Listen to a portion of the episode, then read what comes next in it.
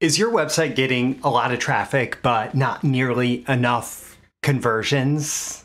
Well, then today's episode is absolutely going to be for you. I'm Roy Furr. This is Breakthrough Marketing Secrets, and it's Mailbox Monday, although it's going to be a little bit of a different Mailbox Monday, as you're going to see here in a second. Well, um, if you're getting a lot of traffic and no conversions, I want to talk to you about what might be wrong. Today's question, it's not actually out of my mailbox. It's out of a private conversation that I was having uh, with somebody who basically they built this website, and they, it was a fairly successful website, getting a lot of traffic uh, because they did a lot of search engine optimization and a lot of content marketing, and they they had attracted the attention of the search engines. But But they were getting a ton of traffic, but like a zero point zero five percent conversion rate, just like really, really, really tiny amount of conversions relative to the amount of traffic coming to their website. And I get it. It's super frustrating. And when I looked at their website, well, I, I thought, it doesn't surprise me at all. Um, and so I want to talk through this from a principles and strategies perspective first, in a way to that, that I believe will help you solve this problem uh, if it's if it's a challenge that you have dealt with. So for this, because like I said, we're going we're going to the principles first. I want to talk about the secret to profitable digital marketing, and stick with me for a second. We're going to do a little history lesson. In the nineteen nineties, when there was the whole dot-com boom, right, the dot-com era, basically companies were getting huge, insane valuations, huge, insane investment raises based on the fact that they just had a website or they had dot-com in their name. It didn't matter if they had a good business model. And so, um, like, they would just put whatever dot-com and they would make a ton of money from investors. Well, that eventually blew up, right? And that was the the dot-com bomb, um, the, the crash in the early two thousands. And around that same time, in fact, I think it was in two thousand or two thousand one, Ken McCarthy started doing the System Seminar. Now, Ken had actually put on the very first internet marketing seminar back in nineteen ninety-four. He was my second freelance client. Um, really impressive guy in terms of his understanding of internet marketing. Well, he was putting on this thing called the System Seminar, and he taught this equation, a fairly simple equation: traffic plus conversions equals profit. So if you want to be profitable online, if you want to be successful online in digital marketing, you need traffic and you need conversions. And some of the dot-com companies had a ton of traffic. Some did not, right? Some, some had, um, you know, just dot-com in their name and not even a website up. But uh, the, the whole point is, if you want to be profitable online, you need traffic and conversions. And so Ken taught that. The System Seminar ran for like ten years. It was the place where most of the people who are now internet marketing gurus learned, or, or they learned from somebody who learned from Ken. Like that, everybody's lineage goes back to Ken. Well, Perry Marshall, uh, who's well known as the Google AdWords guy and all sorts of other things, eighty twenty sales and marketing, in his book, eighty twenty Sales and Marketing, he shared the tactical triangle. Perry was a, a, um, he was a faculty at the System Seminar with Ken, uh, knows Ken well, and he teaches the tactical triangle. Well, so this is beyond traffic and conversions. It's traffic plus conversions plus economics. It's a triangle. All leads to profits and better traffic, more traffic, better conversions, more conversions, better economics, more economics. Like all of those things can contribute to making your advertising more profitable. And part of the reason that it's so important to add economics today is because you can spend a ton of money on traffic, and, and traffic does get expensive online. And if you don't have the economics of your customer lifecycle, all of that figured out, yeah, okay, cool. Um, it's, it, it, but, but, Let's go back to the lots of traffic, no conversions question here. So what's going on? Uh, to some degree, this person did recognize, okay, I need, I need, like, I have a ton of traffic. I'm not getting conversions. Give them that credit. Um, but why aren't they having conversions? They, okay, you get a bunch of traffic. Um, uh, why is it not converting? Well, uh, the answer, when I was looking at their site, uh, to me, it was pretty obvious. Not all traffic is equal. So the vast majority of the people who were going to their site were not going for, um, they were not going because of the product, the service, whatever was being sold at this site. They were actually going for blog posts. They were going for information. And this person doesn't sell information. They sell a valuable service. Um, and so the people would go for the information, but then the information was kind of independent from the service. And so they would consume the information and they would leave because the service wasn't relevant to them. And so, like, let me give you some, some completely different example, right? Um, because analytics, the number of visitors that come to your website, does not tell the whole story. So one person could land on an article on your site because they are, I don't know, like a student researching the, um, researching a topic, right? They could be a high school student researching a topic, or they could be somebody who's doing holiday shopping, and for whatever reason, they end up um, landing on your on your site. Like, I had a I had a happy holidays graphic that was on my site that, for whatever reason, one year Google decided to put as number one on the Google image search for happy holidays. So I was getting a ton of traffic that had nothing to do with marketing, selling, copywriting, all of that, right? And as soon as I figured it out, I said, oh, um, actually I'm gonna tell Google not to index this image and try and stop that traffic because it wasn't valuable to me to get that traffic to my website. On the other hand, um, somebody could be coming who is the ideal client, the ideal customer, and they could be landing on the exact same page, right? They could be the somebody who is is ready, willing, and able to spend one hundred thousand dollars with your business and landing on the same page, right? Um, and so you have to figure out who is visiting your website.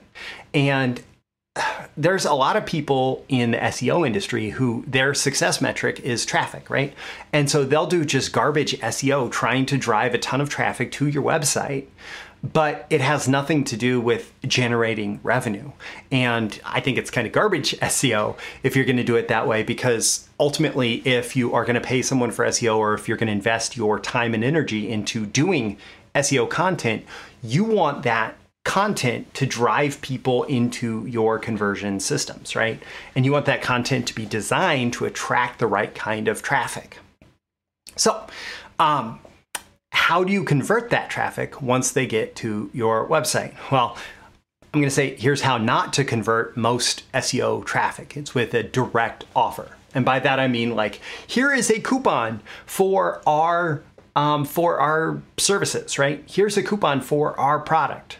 Since you landed on this article that was only wildly tangentially related to our product, here's a coupon for our product. And, you know, when I was looking at the website, that's basically what this person had going on.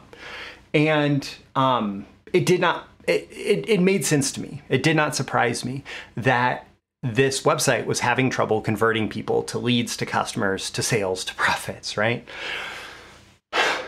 So, what do you do? What do you do if you want to convert the traffic? Well, let's go back to Robert Collier, Robert Collier letter book. Uh, this was somebody who was making a fortune, made a million dollars in direct mail in um, nineteen thirties money in the Great Depression. And he teaches, among many other things, that you have to enter the conversation already in their head.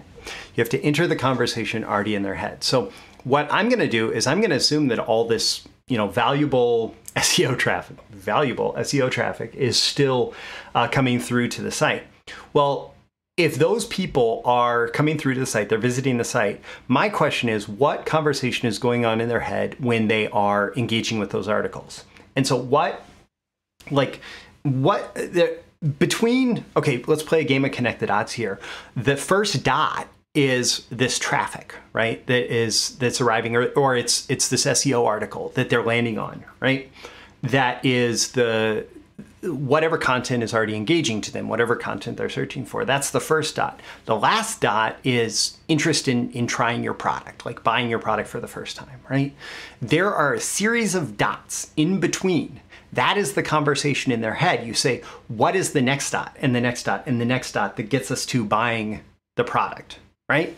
And so you need to think through that. You need to think through that because somebody may be showing up at the site with some like vague interest in something, right? Um, but they're not ready to buy, right? They, they only recognize that they maybe want the result that that thing that the article is about is going to give them. And so we get to the Eugene Schwartz market awareness model, Um, every prospect goes through these stages of awareness. They're First, they're unaware of the problem that they want to have solved. Then they become problem aware. They become aware that they want to solve this problem, right? And then they become solution aware. They aware, they're aware that there is a specific solution out there. Then they become you aware, like they are aware of you, your company, your offer, your product, your service. And then they become deal ready. And so if you try to take someone from like unaware into the problem aware area all the way to deal ready, you're going to struggle there. You're not going to get as many conversions as you want. And so you have to say like, okay, if they arrive on this, they're trying to solve a specific problem. What is that problem? How can I present them with a solution to the problem? Say, oh, you know, if you're having this challenge, if you want more conversions from your website, let me teach you how to create more conversions from your website. Okay, cool. If you want, um, you know, this particular thing, let me teach you how to get this particular thing. If you want a relationship with your customer, let me teach you how to get a relationship with your customer. If you want, um, you know, uh, if you want a better fitness program, if you want to understand the secrets to fitness programs that uh, get results, if you want whatever it is, right? Um, let me teach you that, okay? And then there you have a, a solution-aware prospect, or actually have more of a problem aware prospect that is looking for a solution. And so in whatever piece of content that is that comes along next, you lay out the problem, you lay out the potential solution, and you tell them about your product, your service, your offer, right? And then they become deal ready. And so you have to walk them through that market awareness model. You have to walk them through that.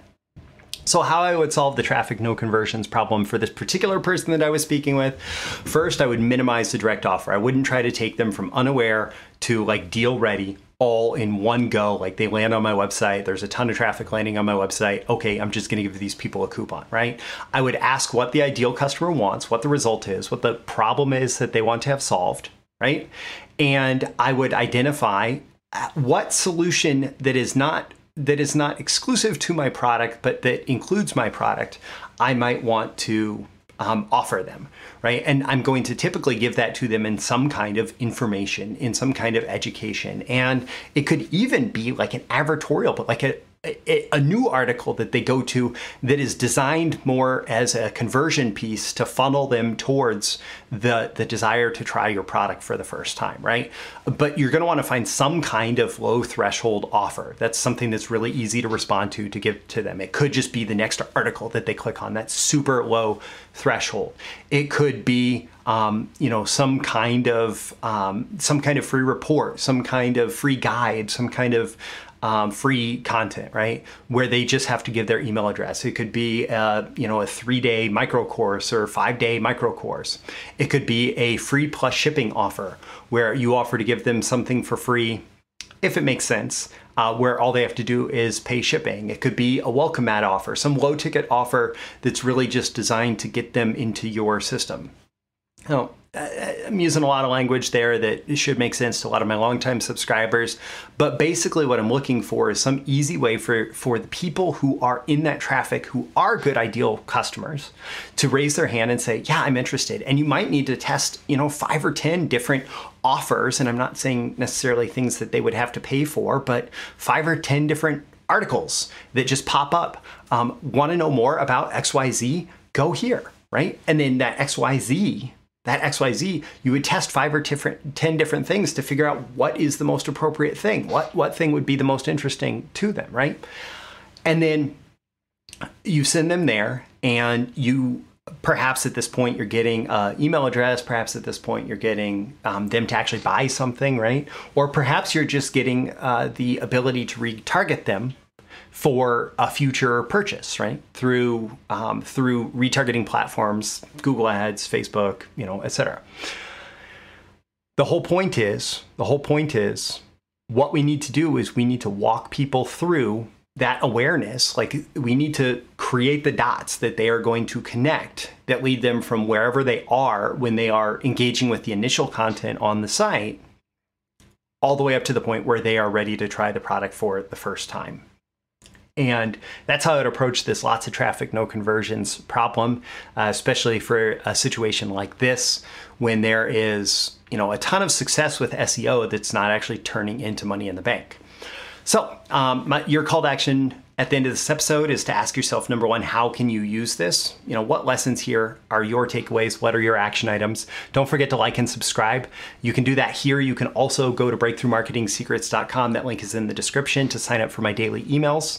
I, I will include a link to ask me your question for it to potentially be featured in an upcoming Mailbox Monday episode. And if you want my direct help uh, in terms of helping you solve your big business challenges, I do offer fractional C M O and copy chief services for direct response marketers.